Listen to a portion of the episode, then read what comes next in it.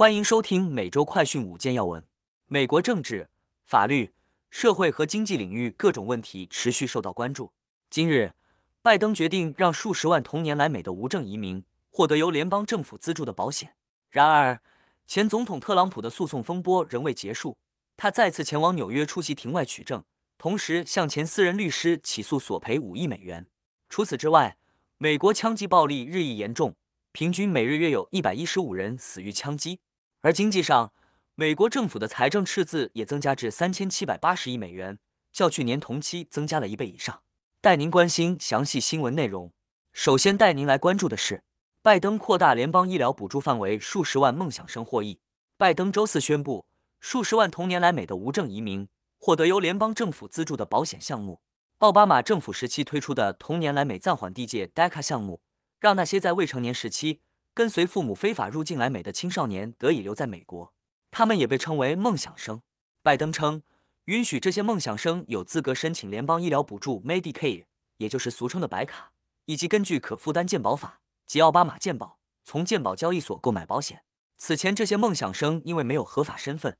而没有资格加入这些联邦保险项目。据政府估计，目前美国境内仍有五十八万名梦想生。其中约有三分之一的人没有健康保险。接下来要带您关注的是，特朗普抵达纽约出席庭外取证，同时起诉前私人律师索赔五亿美元。前总统特朗普周四抵达纽约州总检察长办公室，就其所涉虚报房产价值案出席第二次庭外取证。纽约州总检察长詹姆斯去年起诉特朗普及其三个成年子女，指控他们虚假夸大净资产、虚报房地产价值、误导银行和商业伙伴。以获得优惠贷款和税收优惠。这起诉讼与曼哈顿地方检察官对特朗普提出的刑事指控无关。这次庭外取证也将以闭门的方式进行。特朗普昨晚在社交平台上发文，称詹姆斯的起诉是对自己不公正且荒唐的迫害。另外，特朗普本周还向迈阿密联邦法院对其前私人律师科恩提起诉讼，要求科恩向自己支付至少五亿美元赔偿金。现在带您来关注的是。截至今年四月十二日，平均每天约一百一十五人死于枪支暴力。枪支暴力档案网站数据显示，截至本月十二日，全美二零二三年已有一万一千七百八十三人死于枪支暴力，平均每天约有一百一十五人死亡。该非营利组织机构进一步分析，二零二三年死于枪支暴力的人中有四百一十一人是青少年，七十三人是儿童。令人震惊的是，约有百分之五十七的人是开枪自杀。根据 CDC 统计的最新数据，二零二一年有四万八千一百八十三人死于自杀，成为二零一八年四万八千三百四十四人死于自杀以来最高纪录。其中，少数族裔自杀率最高，为每十万人有二十八点一人自杀。另外，在枪支暴力档案以死伤人数达到或超过四人而定义的大规模枪击事件中，美国今年截止目前已经发生了一百四十七起大规模枪击事件。共导致两百一十二人死亡和五百六十一人受伤。然而，从二零一九年以来，美国每年有逾三点九万人死于枪支暴力。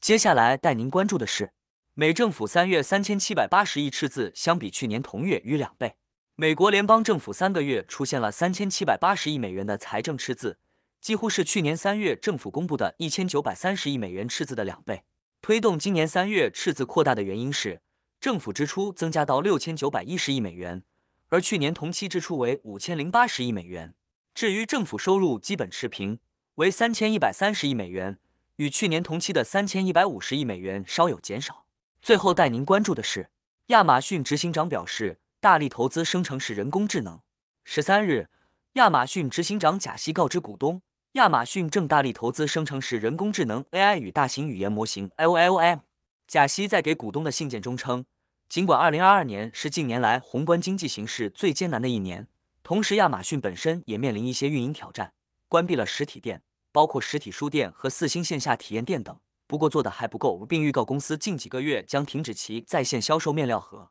远程医疗等服务，以达成最终裁员2.7万人的目标。另外，带动人工智能技术大火的 OpenAI 公司推出漏洞赏金计划，鼓励用户报告他旗下人工智能系统。如 ChatGPT 以及 GPT-4 的平台漏洞，并提供高达两万美元的奖金。以上是今天的每周快讯五件要闻，更多完整新闻内容，请关注凤凰美洲台微信、隐私、脸书、小红书、TikTok、油管、推特等各社群平台。